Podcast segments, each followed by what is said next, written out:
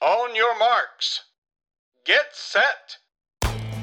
Välkommen till Maratonlabbet, vägen mot sub 3. I den här podcasten följer ni mig, Johan Forsstedt och Erik Olofsson på vår väg mot att springa maraton under tre timmar. Det här avsnittet, eh, som antagligen är det 35 handlar om hur man kan få till träningen även om man har barn som ska tas hand om.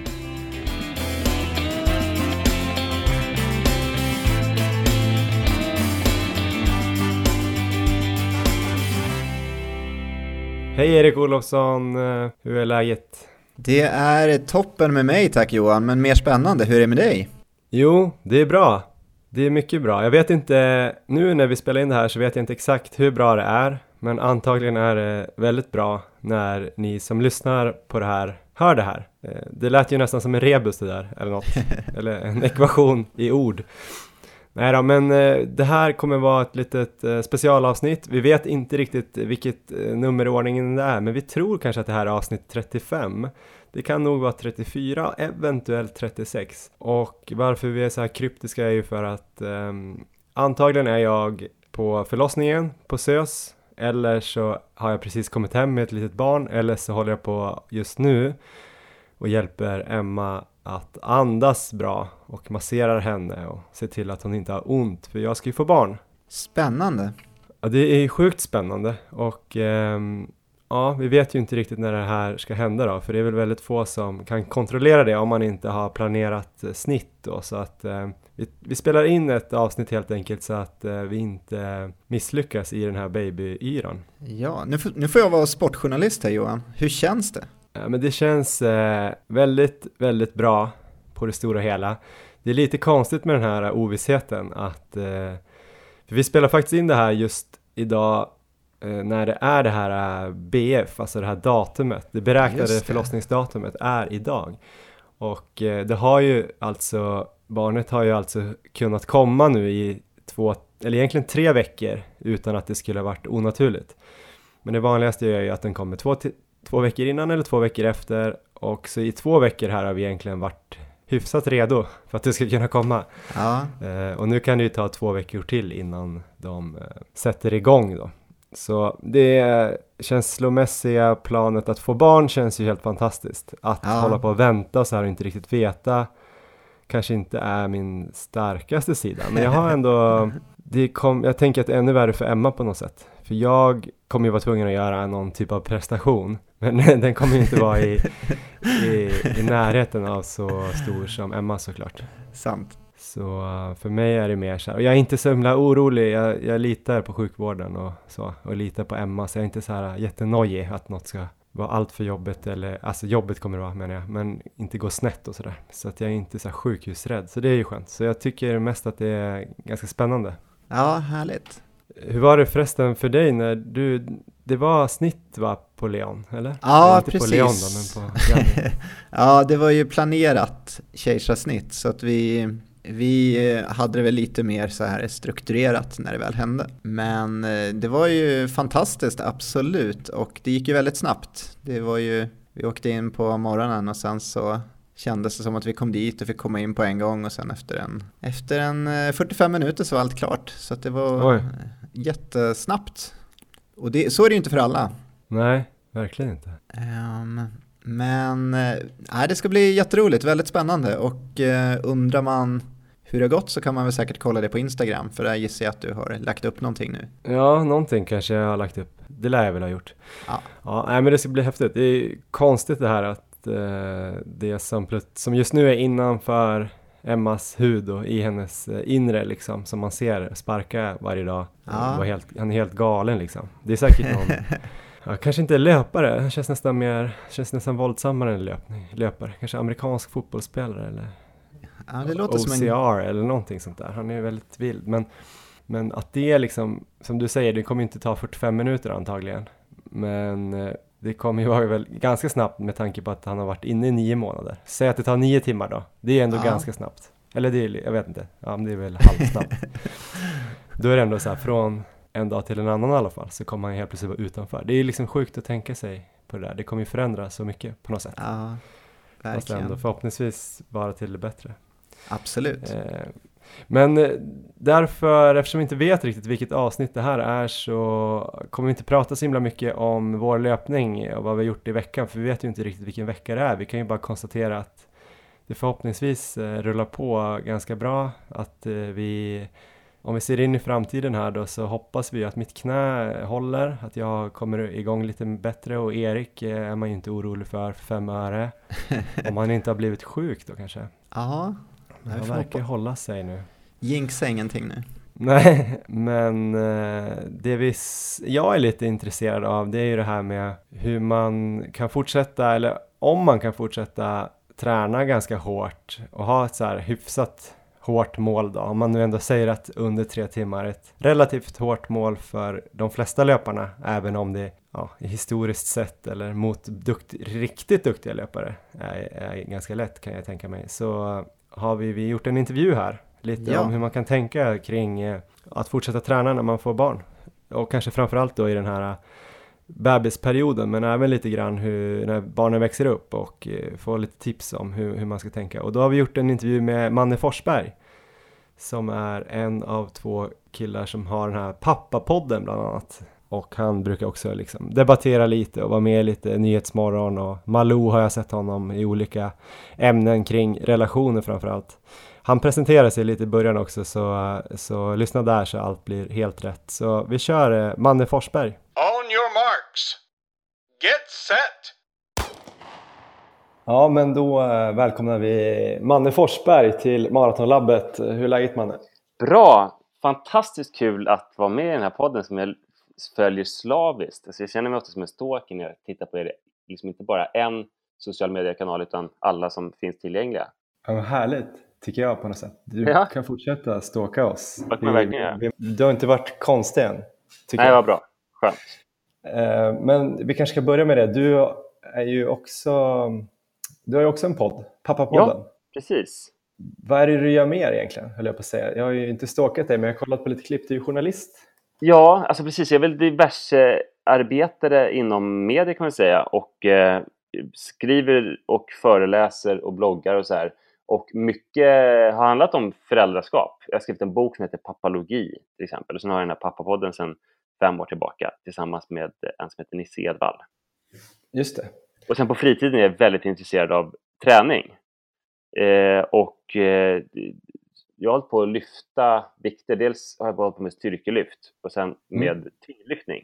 Det är Mm. folk brukar svårt att veta skillnad på dem, men tyngdlyftning är när man lyfter på raka armar över huvudet med momenten ryck och stöt. Men sen så väldigt nyligen, alltså i slutet av mars, månadsskiftet mars-april nu, 2018 så började jag springa och har blivit biten av det. Vad härligt. Ja. Ja, men det är superkul att höra och kul att du följer oss. Mm. Men om vi tänker det jag vill prata med dig om är ju faktiskt inte, eller det är ju löpning indirekt, men först och främst att eh, det här med föräldraskap. Jag ska Ja. ju bli farsa egentligen vilken dag som helst. Vad, vad är det jag har att vänta mig egentligen? Ja, alltså... Eh, gud, det var en väldigt svår fråga, men det är väl jävligt eh, omvälvande. Alltså, man har ju gått upp, laddat upp för det där så himla mycket. Det som man ju funderat på innan man började ens försöka få barn. Hur skulle jag bli som pappa? Kommer jag bli pappa i framtiden? Och sen så har man haft nio fokuserade månader, nio fokuserade månader av väntan. Eh, och då kan det ju dyka upp alla möjliga saker då precis i början. Man kan känna så här, som eh, Göran Palm-dikten om eh, havet. Eh, Mm. Jag står framför havet, där är det. Jaha, havet. Det är som på Louvren. Att man säger, jaha, var det, var det bara det här? För att man, det som är så konstigt är att man har byggt upp så mycket. Sen kommer det ut en bebis som är i och för sig är jättesöt, men som man inser så här, fan, jag känner inte den här personen. Eh, så kan man ju känna, men sen kan det också vara så att man bara eh, börjar gråta supermycket och känner väldigt mycket på en gång. Eh, och sen så är man som i någon slags bubbla i början. Eh, där det, bara, alltså det är väldigt mycket bebis för de allra flesta eh, precis i början. Det. Det är väl det man har förväntat sig första tiden. Och sen så lär man känna den här personen och den personens behov och sådär. Och sen så också så här väldigt stort med ens partner. Så att tänk att vi har gjort det här. Så att ofta så blir det som en, man väver en liten kärlekskokong där i början. Och har inte så mycket problem heller eftersom båda brukar vara lediga. Just det. Jag tror ju också, jag är oerhört peppad. Både jag och Emma är ju, tycker att det här ska bli superkul såklart. Hon är lite det- orolig jag förstått för hur du ska klara löpningen. Ja, hon eh, går ju runt och tänker så här, hon följer ju också oss slaviskt på olika, olika plattformar och sådär. Vill ju verkligen att jag ska klara det här målet. Hon jag tänker ju att jag kanske kan luta mig tillbaka, kolla serier och, Mm. och byta lite blöjor. Men hon vill ju verkligen att jag ska träna. Ja, såklart. Kommer det gå att fortsätta hålla fokus på löpningen här tror du? Ja, eh, det kommer det. Eh, det så här, jag, tror att om man har ett mål som är så här, gud, jag ska hålla på ensamsegla fram och tillbaka över Atlanten, då är ju det oförenligt med att få ett barn. Om man inte Mm. vill straffa ut sig fullständigt. Men däremot så är det så här med löpningen, även om man har ett så omfattande och ambitiöst mål som du har, så är det ju ganska få timmar per vecka då som du Ja. är ute i löparspåret eller som du håller på att styrketräna. Vet du, hur, vet du hur många timmar det är du lägger per vecka? Ja, men säg att jag borde lägga nu fram till Frankfurt så borde jag väl ändå lägga en 7, 8, 9 timmar i veckan. Det är, helt ärligt så är det väldigt lite. Mm. Eh, alltså tänk vad jobbigt för Mikael Ekvall när han får barn. Ja, precis. Och för hans partner kanske, och för barnet. Eh, så här är det, det, det man kan glädjas åt, det är ju, alltså för det här är en, ett mysterium i tillvaron, det är att småbarnsföräldrar, eller spädbarnsföräldrar är så himla trötta och hålögda och klagar på sömn så mycket. Mm. Men sen när man kollar upp hur mycket sover ett spädbarn så är det 16 till 19 timmar per dygn. Så att egentligen så är det så här, du skulle ju få in, om din kropp var väldigt tålig, så skulle du kunna på måndagen få in hela veckans träning och sova 8 timmar. Eh, så mycket tid har man. Eh, så att, eh, att du ska få in 8 timmars träning per vecka, det är helt enkelt inga problem. Och, och du kommer ändå ha fokus på barnet då. Ja, ja, men det känns ju viktigt. Det är ändå prio på något sätt, Ja. såklart. Men eh, har du några tips då? Vad, vad är det jag ska göra som inte de här hålögda föräldrarna gör, höll jag på att säga. Hur ska jag få tiden? Ja, det, för det, precis. Eh, Det finns ju ett problem med de här 16 till 19 timmarna. Alltså, man vill ju som vuxen människa att, att det ska finnas en förutsägbarhet och att Mm. barnet ska liksom ha sammanhängande timmar. Tyvärr så är det inte så, utan barnet sover ju i början stötvis eh, och Mm. har ingen respekt för att man gärna vill sova sammanhängande på natten. Och det gör ju att man måste vara mer beredd på att eh, somna när som helst. Alltså, du får börja imitera spädbarnet. En, Just det. en otroligt bra grej som eh, förälder är ju att kunna att ha förmågan att sova på dagen och ta tupplurar. Mm. Hur är det för dig med det? Jag gillar att sova. Jag, jag Ja. brukar kunna, kunna slappna av och somna ganska lätt. Bra, för det är jättebra att man är beredd när barnet sover på dagen, både att eh, sova eh, och att eh, springa. Så man är liksom Mm. alltid redo. Och tyvärr så är det så, har jag märkt, att jag är också bra på att sova på dagen, men när jag behövt det som mest eh, sova på dagen, när jag varit som mest sliten och trött, då är det som att alla reservsystem sätter in i kroppen och man är så här speedad och har svårt att komma till ro på dagen. Så att man får försöka redan från början liksom nästan eh, okynnessova kanske lite på dagen. Så tupplurar är eh, väldigt, väldigt bra. Och sen också att eh, dela upp nätter. Det är ju ett sätt att skapa förutsägbarheten. Att Mm. man vet att du tar det skiftet och sen tar jag det skiftet och sådär. Eh, och du, som jag förstår det kommer du vara ledig ganska länge nu när bebisen kommer. Ja, men jag ska försöka vara, jag ska gå en utbildning eh, parallellt men det är mycket distansstudier. Ja. Så jag ska försöka vara hemma två månader nästan så jag kanske inte har någonting att vara orolig för. Ja, Du kommer ju vara ledig då till Ja, Frankfurt. typ Frankfurt. Och Ja, det har tänker- inte med Frankfurt att göra egentligen ska jag väl förtydliga. Utan det är att vi, vi, vi vill vara hemma ihop. Men Jag tänker så här, bebisen i ditt liv kommer ju vara som du vet, det norska schackunderbarnet Magnus Carlsen. Ja, Han eh, har jag för mig så här, dagen före, han tänker ju bara på schack och väldigt avancerade tankar så här. Men dagen före ett schack, viktigt schackparti, då läser han så här serietidningar och går typ i, i barndom för han behöver förstörelse för att det blir för allvarligt. Jag tänker Visst. att eh, ditt efterlängtade spädbarn kommer ju vara precis på samma sätt i ditt löparliv. Eh, Just att eh, ditt barn kommer hindra dig från att gå för hårt in i löpningen och bara tänka löpartankar. Så det kommer ju bli som ett långt träningsläger med maximal eh, förströelse. det låter ju helt fantastiskt. Det kommer bli bra. Det kan vi tips till alla poddlyssnare Ja, också. Att, eh, om man inte riktigt vet hur man ska slappna av mellan passen så skaffa ett barn. Ja, precis. Sitt och gå som ett barn så, så blir man avslappnad. Det är en Ja. bra återhämtning. Men eh, det där med att dela upp nätter då? Ja. Hur man det rent? eh, Alltså det där kan ju vara lite krångligt om... Eh, alltså, då, då måste man ju få det att funka med en eh, flaska. Om man ska Just kunna dela upp hela nätter. Eh, och då ska barnet liksom tolerera att äta en flaska och då kan man ju pumpa ut mjölk eller använda mjölkersättning. Man, Mm. Men man kan också dela upp, eh, om man ändå vill att barnet ska bröstmatas på nätterna så kan man ju mer, ja då kommer man ju mer, eh, alltså då kan ju den som inte har bröst ta månar till exempel. Alltså gö, göra vad man kan för att tillvaron ska bli lite mer eh, regelbunden och schemalagd. Så att båda känner att så här, ja, men de här timmarna kan jag sova utan risk för något avbrott. Men att, det inte, att man inte skapar världens mest ojämlika system bara för att det är eh, en person i relationen som har bröst. Nej. Så där kanske i och för sig du, om det är så att det blir bara bröstmatning så är du kanske den som kommer komma till korta där.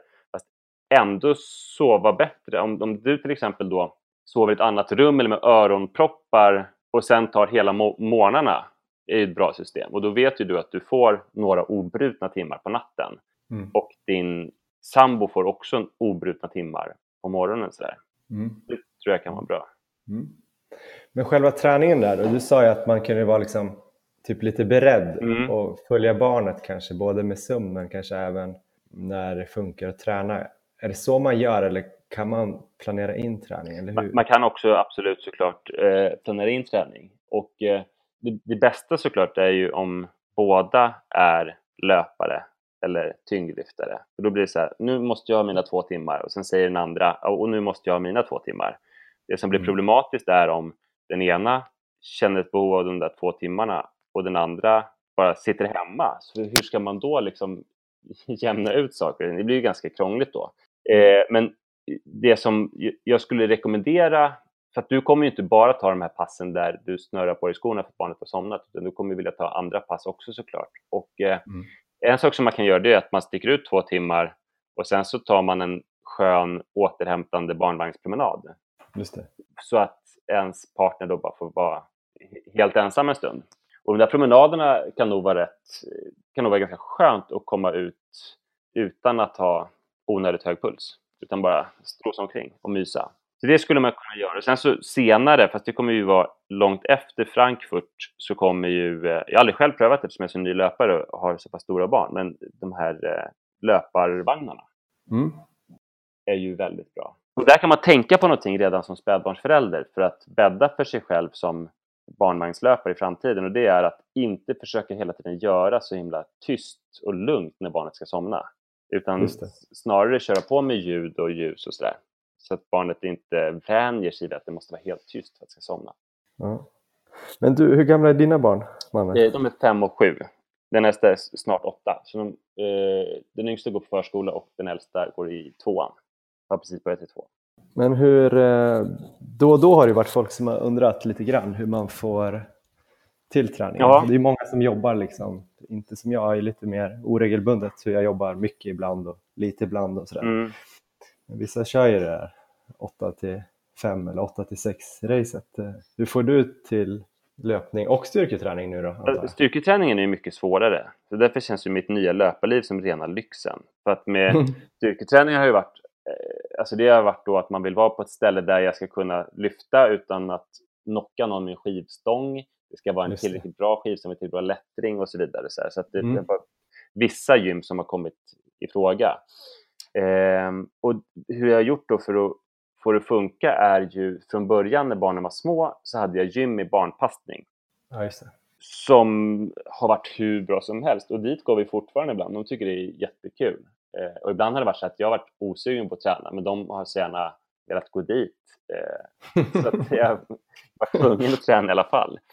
Eh, det, så det är jättebra, både för löpare som kan köra intervaller på löpbandet och sen också för såklart styrketräning. Eh, och sen har jag också min styrkelyft och tyngdlyftsklubb som kom in senare i barnens eh, och då också mitt liv.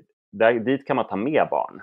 Och jag brukar göra sån här vet, gummiband, brukar hänga upp i kindsräcket så de får en gunga. Och sådär. Mhm. Och sen har jag också introducerat marklyft och knäböj för mina barn. Och gör hinderbanor av viktplattor och sådär. Det kräver ju att barnen är, alltså, typ, man kan inte introducera det i ett och ett halvt år, års åldern för då kommer det vara väldigt farligt för dem. Utan det går bra med spädbarn som sover i vagn eller med äldre barn. Mm. Eh, och sen, eh, så det är väl de främsta. Och sen också sen när barnen blev äldre, vi bytte från att man lägger ett barn varje kväll, jag och min fru, till att man tar båda barnen varannan kväll. Då öppnades möjligheten att varannan kväll kunna sticka iväg och träna lite. Men tränar din eh, fru, sambo? Inte så mycket. Nej.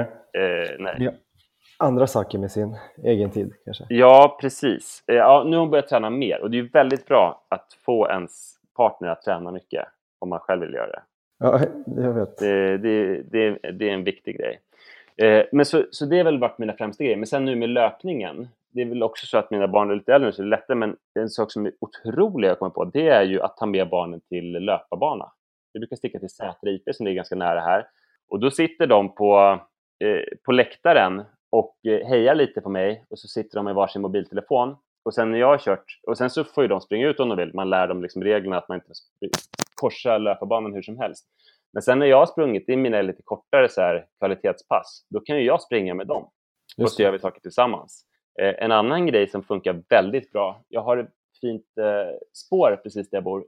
Eh, så, då tar jag med mina barn och så springer vi en minut gång och en minut jogg till ett ställe där de gillar att hänga utomhus vid en backe. Och sen kör jag backintervaller och så sitter de där bredvid. Och sen så joggar vi tillsammans hem. Och där har jag som, som eh, knep så här att jag eh, försöker få dem att, att de ska hela tiden vilja springa hårdare så att de ska tycka det är kul. Alltså det är därför jag har så här att man ska gå, gå vila och inte Mm. mm. och Sen har vi så här 10 sekunders intervaller och sånt där. Så att de hela tiden ska Mm. känna att, att det är lite för kort och lite för lätt. Typ, så att de ska längta till nästa gång. Det är superbra. Det blir lite som de här eh, 15-15 eller 30-30 fast du kör ju 60-60 där. Men Mm, det blir precis. VO2 max för dem också Mm. kanske. Ja, jag tar det riktigt så hårt. Men så därför så blir så därför, och sen också, det ska jag också säga, det är en ny grej i mitt liv. Nu är de ju som sagt fem och snart åtta år, men det är att jag med löpning kan jag sticka ut. De kan vara hemma och sen kan jag sticka ut och ta en tur. Det är inte en två timmars tur då, men jag kan, jag kan i alla fall sticka ut på en 40 minuters tur, vilket ju ändå är 15 kilometer. Snart. Jag skojar. Det är det inte. Eh, men jag kan sticka ut, eh, jag kan sticka ut eh, en stund när de är hemma också. Så, att, så att, eh, för mig så känns det ju som löpningen känns ju hur lätt som helst att få till. Och sen också eh, någonting som ju inte går med tyngdlyftning, det är ju transportträningen. Eh, att man bara så här, om jag ska till stan så kanske förlorar fem minuter på att springa mot att ta tunnelbana. Jag Mm. bor en bit från tunnelbanan också. Eh, så det är liksom fem minuters förlust. Så tur och retur då så är det, då har man förlorat tio minuter. På att, då, då, tog, då är det två mil som tog tio minuter effektivt. Just det. Det mest inspirerande jag känner till det är nog eh, ledarskribenten PM Nilsson. Eh, han sprang sitt första maraton efter att han var 45 tror jag. Och Mm. eh, han sprang bästa tiden då när han var 45, 50-årsåldern eller någonting. Det var 2.47 sprang han Stockholm maraton på. Oj. Det är ganska bra tid. Hans enda löpträning var att han sprang till och från jobbet några dagar i veckan. Och sen körde han ett långpass på helgen. Och eftersom han var så snabb så transportlöpningen var ingen tidsförlust alls mot att åka kommunalt. Eh, så den enda tiden, extra tiden han la ner på löpning i veckan, det var då två till tre timmar på helgen. Eh, och ändå fick han då 10 mil i veckan och blev så pass fruktansvärt bra och la ner skitlite tid. Så det är någonting man kan göra med löpning, så det är ju väldigt inspirerande. Ja, det är sjukt det här egentligen. Ja, men superbra Manne. Um jag har blivit lite lugnad här, att jag kan fokusera på två fronter. Ja, och du ska ju inte skämmas för att du eh, vill springa under tre timmar. Alltså för att det, det kommer, du kommer verkligen hinna med både fokus på barn och familj och löpning samtidigt. Inga problem. Nej, vad bra. Man vill inte gå runt och känna sig lite skyldig för att man har något annat Nej. i sitt liv samtidigt. Nej, jag tror det kommer vara bra för alla inblandade. ja, men superbra Manne. Tack och lycka till med din eh, Ja, löpträning. tack och lycka till med barnet. Tack. Ja, det där var alltså Manne Forsberg som berättade om lite tips och tricks eh, kring hur man kanske kan träna med barn och bebisar och eh, han pratade om lite andra saker också. Intressant tycker jag och framförallt tycker jag väl att det känns kul att man kan fortsätta satsa på det här sub 3 utan att eh, på något sätt prioritera bort mitt eh, barn och att jag inte behöver ha dåligt samvete och att det faktiskt verkar kunna funka att springa. Eh, Erik, du har ju redan gått igenom det här lite grann. Leon är ju tre år va? Ja, det stämmer. Din son. Så att, eh, hur såg det ut för typ tre år sedan när han var bebis och du skulle träna? Alltså känner du igen dig? Funkar något av det här? alltså min situation var ju lite annorlunda för jag hade ju, det var ju så här att eh, innan vi fick Leon så vart ju jag vad jag kallar för sympatigravid. så eh, när Leon väl kom så var väl inte jag i något skick att träna någon maratonlöpning riktigt utan eh, under du den var perioden. lite tjock alltså? Ja, alltså jag var ganska rejält tjock skulle jag säga. Jag var helt enkelt gravid och eh, ja, jag tappade ju inte mina kilon när Leon kom.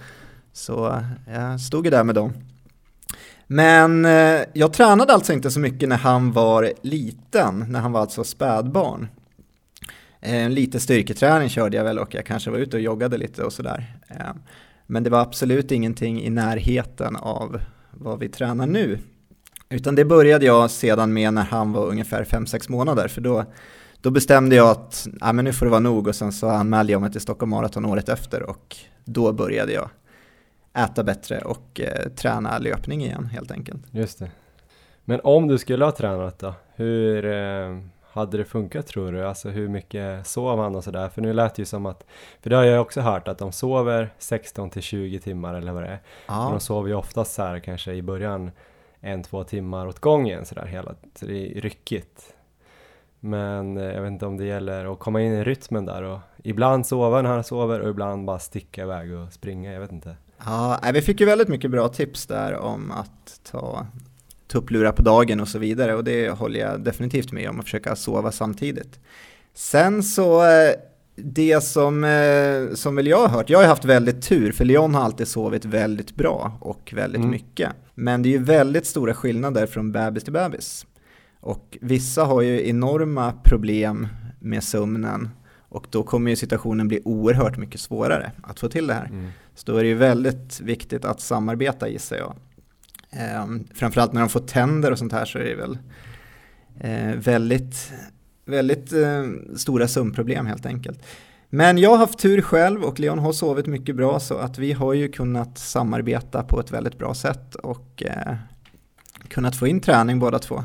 Ja, men delade ni på något sätt på nätterna eller liksom att ibland sov i ett annat rum eller gjorde något sånt där som känns lite kanske oromantiskt så här eh, på förhand men som jag kan känna ibland att ja men det är kanske är bättre att en får sova ut så här då och då. Eller alltså Ja. en, eller att man blandar det där. Att Emma ibland får sova ut så man, istället för att båda ska vakna hela tiden. Ja, nej, det, vi sov aldrig i olika rum eller så. Ehm, däremot så tog jag ofta morgnarna. Jag, kan, jag var inte uppe lika mycket på natten då. Jag var väl uppe någon gång på natten och sådär, men inte Mm. alls lika mycket. Men däremot så var jag ofta uppe på morgonen och tog de passen så eh, Janni kunde sova ut då helt enkelt. Men det är ju lite en teori jag har att jag kanske, utan att veta någonting om hans eh, liten då som vi kallar honom, hans eh, sovmönster så tänker jag att eh, om han nu sover på nätterna, om, om, om jag vill ändå försöka sova på nätterna så hjälper jag såklart till om det behövs på natten men att jag just kanske går upp tidigt, Ja, tar hand om honom några timmar så att Emma får sova och så äter frukost och sådär och när hon då vaknar sen eh, så kanske jag kan sticka ut då och springa möjligtvis. Alltså, absolut. för då kan ju hon ha honom ett tag och sen, sen har man dagen ihop sen. Jag ska ju också försöka vara hemma ganska mycket så det kommer ju också underlätta. Ja, Det är ännu värre om för de som ska börja jobba då efter två veckor och då fortsätta springa. Det har Ja. inte jag tänkt göra för jag har ju bestämt att jag ska vara hemma i ja, september, oktober mer eller mindre. Jag ska ju kanske göra något jobb och eh, jag, jag håller på att gå en utbildning. ja, just det. Så det kommer jag göra men det kommer vara mycket tid hemma så att eh, det både ändå gott så. Ja, men det låter ju toppen. Då, en annan sak jag funderade på, det är ju just det här som ni pratade en del om med vagn. Vad har, ni, vad har ni planerat där? Har ni införskaffat någon vagn eller hur, är, hur ser det ut? Ja men vi har köpt en vagn och eh, till slut blev det någon här vanlig vagn, typ en Emma Ljunga. Ja, Mm, vi var ganska nära att köpa en, eh, en Thule faktiskt, någon sån här Urban Glide tror jag den heter. Och Vi är ja. varken sponsrade här av Thule eller Emma Ljunga, så jag borde ju inte nämna namnen, men skitsamma. eh, men Thule där har ju någon vagn som är lite, det är en löpvagn men den ska också kunna vara lite på stan då typ. ja. Eh, och den har så att man kan eh, köpa med en liggdel. det är Och då jättebra. tänkte vi att det var skitsmart att ha, ha bara den helt enkelt. För att då kunde han ju ligga i den i sex månader. Då kanske man inte kunde springa så mycket men man skulle kanske kunna småjogga lite när han blir lite äldre. Ja, Eh, och sen så byter man ut det till en sån här sittdel. ja. Eh, och då skulle man kanske, tänkte jag att man kunde ha den både som vanlig vagn och som löpvagn och, och så slippa ha flera vagnar. För många Ja. har väl en, en löpvagn och en, eh, en cykelvagn. Alltså du vet, det kan lätt bli att man går bananas tänker jag. Jag gillar ju bara att ha en som funkar hyfsat överallt. Men eh, den var ganska lång och sådär, så den kändes som himla osmidig om man ska gå runt och gå kanske i butiker eller på kaféer och sånt där. ja. Plus att sittdelen kunde han bara sitta framåtvänd och det är många som säger att man vill ha honom kanske bakåtvänd mot sig Absolut. i början och att de inte riktigt gillar att åka framåtvänd direkt sådär så då blev vi Mhm. lite så här, ah. Men då köpte vi en vanlig vagn och sen får vi väl se lite grann eh, om jag kommer känna att jag vill springa med vagn. Eh, om jag, ibland, ibland känns det så här, ah, det ser liksom lite ohärligt ut att springa med vagn. Alltså jag gillar ju det här fria. Att Ja. bara kunna vara mig själv och mina skor, eller du vet. Ja, Bara kunna sticka ut och komma upp vart som helst. Vill jag springa bara rakt in i skogen eller upp för Hammarbybacken så vill man göra det. Det är det som jag tycker är så skönt att springa. Så det här med vagn känns lite mer så här. äh, Ibland när man ser folk springa med vagn så ser det lite maniskt ut nästan. som att man bara, jag måste springa, då tar jag vagn, ja, du vet. Men samtidigt, om jag ska gå ut och gå en timme ja, med vagnen. Så, ja men Emma vill vila, jag går ut med liten. Då skulle jag, om jag har en löpvagn, lika gärna kunna springa en timme. Lite lugnt, så här, distanspass runt Söder typ. ja, absolut. Så då blir det ju bara som att det blir en snabb promenad. Så lite så tänker jag. Hur, kör, har, har du sprungit något med vagn eller? Ja, no, jo, men det har jag gjort. Vi hade ju en, vi hade inte en specifik löpvagn utan vi hade, det var dock en väldigt bra vagn eh, med så här bra hjul, lite så här terrängaktiga hjul eh, och väldigt stabil vagn. Det jag kände dock var att jag kunde få lite ont i nacken när jag var ute, hade varit ute och sprungit eh, Okej. ganska länge. Så om jag sprang upp mot 10 kilometer då i slutet fick jag ofta lite ont i nacken. Nu har inte jag sprungit med någon specifik löpvagn så jag kan inte svara på om det skulle liksom gått bättre med en sån. Det är möjligt kanske. Men eh, jag har ju, jag har ju läst lite om eh, Rune Larsson som har skrivit Löparglädje här. Mm. Och han har ju sprungit till exempel över USA här med en sån här eh, barnvagn. Jag tror han kallade den, kallade den för Gudrun och sen sprang han och Gudrun där över USA. Ja. Men han- han hade inget barn i den kanske? Eller? Hade han, hade, den. han hade inget barn i den så vitt jag vet, utan det var nog mer hans, hans ehm, utrustning som han behövde ha med sig. Men om jag gör kläder. det, då bräcker jag honom. Om jag har med mig barn och kläder och sådär. Det vore ju coolt. Om du springer över USA och hem från Portugal till Sverige så. Men han, eh, han pratade lite, eller han skriver lite där i sina böcker då om eh, teknik när han springer med den här. Mm. Och som jag förstått det då så har han en liten rem, eller ja, den är väl, jag kommer inte ihåg hur lång exakt den var, men en rem runt ena handleden. Och när han springer så puttar han den här vagnen som lite lätt, han, ja, han stöter den lite lätt framför sig och sen så kan han springa ganska många steg då där, liksom helt fritt. Utan och att sen- hålla i den. Ja, precis. Och sen när den liksom kommer, när han kommer närmare igen så puttar han lätt, lätt fram den igen sådär. Så det var tydligen en väldigt bra teknik att springa med en sån där löpvagn för att kunna få springa väldigt fritt. Jag har inte provat det själv, men det, det lät väldigt bra. Så För annars verkar det ju vara som att man kör en hand, fem steg eller fem, och så byter man lite så fram och tillbaks. Som jag fattar det. Jag har heller inte testat. Men, just det. men det kanske är ännu smartare att ha det där och välja på det. Om det är ganska rakt och så kan jag tänka mig. Ja, Att man kan släppa den lite mer så. Om man får till snitsen. ja så det är nog värt att, värt att prova och testa lite med det. Men eh, just de här lugnare passen kan väl vara ganska bra, dina distanspass som vi kallar det, att köra dem kanske då och då med barnvagn för att ja, speciellt om du kanske känner dig lite, lite sliten men ändå vill ge dig ut, köra i väldigt lugnt tempo. Och... Nu till, fram till Frankfurt lär det inte bli så aktuellt eftersom de här löpvagnarna sitter de ju oftast i och han kommer ju alldeles för liten för det såklart. Men, Just det. eh, men längre fram här i vår och när jag blir pappaledig så är det väl mycket möjligt att jag kommer slå till på någon sån där vagn till slut ändå. Vi har ju våran kompis Jonas eh, Lundmark som var med oss upp till fjällen. Ja, Han, som jag kommer ihåg det, nu, nu kommer jag ihåg fritt här från minnet, men han utvecklades ju mycket under sin första pappaledighet när han fick sin son Nils, han och Elin. Um, så jag var ute och sprang med honom någon gång i Nackareservatet när han hade sin löpvagn och jag tror att det var det året han gick typ så här från 3 och 10 till 2.52 eller något på Stockholm Marathon. Jag, jag, jag kan reservera det för att jag eventuellt har kommit ihåg fel, men att den där vagnen, han kom ut väldigt mycket under sin pappaledighet med hjälp av den där vagnen. ja. Så tänker jag att man, det blir ändå lite tung, tyngd uppför i backarna. Så man får liksom pressa på, så man får lite löpstyrka där och så utför måste man ju hänga med vagnen typ. Så att, nej, man kan ju bromsa lite men, men om man hänger på så det känns som att det blir ganska bra träning. Så det har jag väl tänkt kanske. Sen tänker jag också att man borde kunna, som eh, Manne var inne på där, han snackar väl om att han hade med sig barnen till löparbanor och ja de fick sitta på läktaren och sen fick de springa lite grann och sådär. precis. Det tänker jag att man måste kunna göra med om man tajmar det där med barnet med barnvagn att eh, det kan jag ju till och med göra säkert innan Frankfurt att jag eh, att man tar med sig barnet i barnvagnen till en löparbana och tajmar in det så att om man kan så att han ska sova då och så ställer man honom innanför banan där Just det. och sen så springer man då har man ändå koll på honom i princip varje minut eller varje en och en Ja, halv minut i alla fall. Så han kan ju aldrig ligga där och skrika mer än max då en minut och 25 sekunder. Så är man ju där och då får man väl avbryta en intervall ja. eller göra någon kortare eller, eller göra passet kortare eller någonting. Men borde man kunna springa runt, runt där utan man har ju koll liksom. Det låter som en toppen idé tycker jag. Och Erik. framförallt när du går dit så är ju väldigt stor chans att han kommer somna för de tycker om att somna men i vagn. Och då är man kanske lite uppvärmd där och jag tror att man kan springa lite grann med den här vagnen som jag har köpt liksom. Jag testade lite grann när vi hade köpt den, bara för skojs skull. så testade jag, det känns ju ändå som att det går ju, den rullar ju liksom. Så Ja, om det är platt och så, så då kommer jag säkert kunna ta några löpsteg.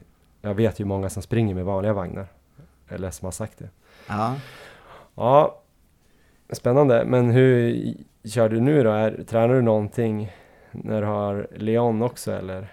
Nej, Eller fokuserar du på honom då så hittar du tid annars? Vi har ju lite speciella jobb du och jag så ja det kanske blir precis. lite lättare för oss att hitta tid. Ja, så är det väl. Jag är ju ledig på dagarna så att jag tränar ju ofta när han är på förskolan och när jag har honom sen så eh, är jag med honom så mycket som möjligt. Så att det, det gör jag, jag tränar ingenting med honom nu, men däremot så tyckte jag det var väldigt bra idéer och när han blir lite större, kanske upp mot fem år och äldre så låter det väldigt spännande. Också det här att kanske träna på gym med barnpassning.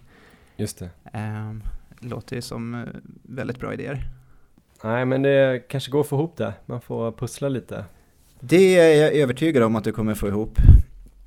Så äh, men det, kommer nog, det kommer nog bli inspirerande och som han sa också, det kan ju vara det perfekta för att vara i så här väl, att vara välmående och vara i balans här. Att ha en liten hemma. Ja det kanske kan vara bra för mig för jag kommer in lite i det här igen att jag tänker väldigt mycket på löpning. Att jag Ja. sitter och planerar eh, alla de här veckorna fram till Frankfurt och funderar, kollar i böcker och läser på hemsidor och lyssnar tillbaks på vissa intervjuer har jag börjat göra och mässar dig om så här, kan man köra kanske bara två eh, nyckelpass istället för tre men kör dem riktigt hårt så här, kanske det kan vara bra för min kropp liksom.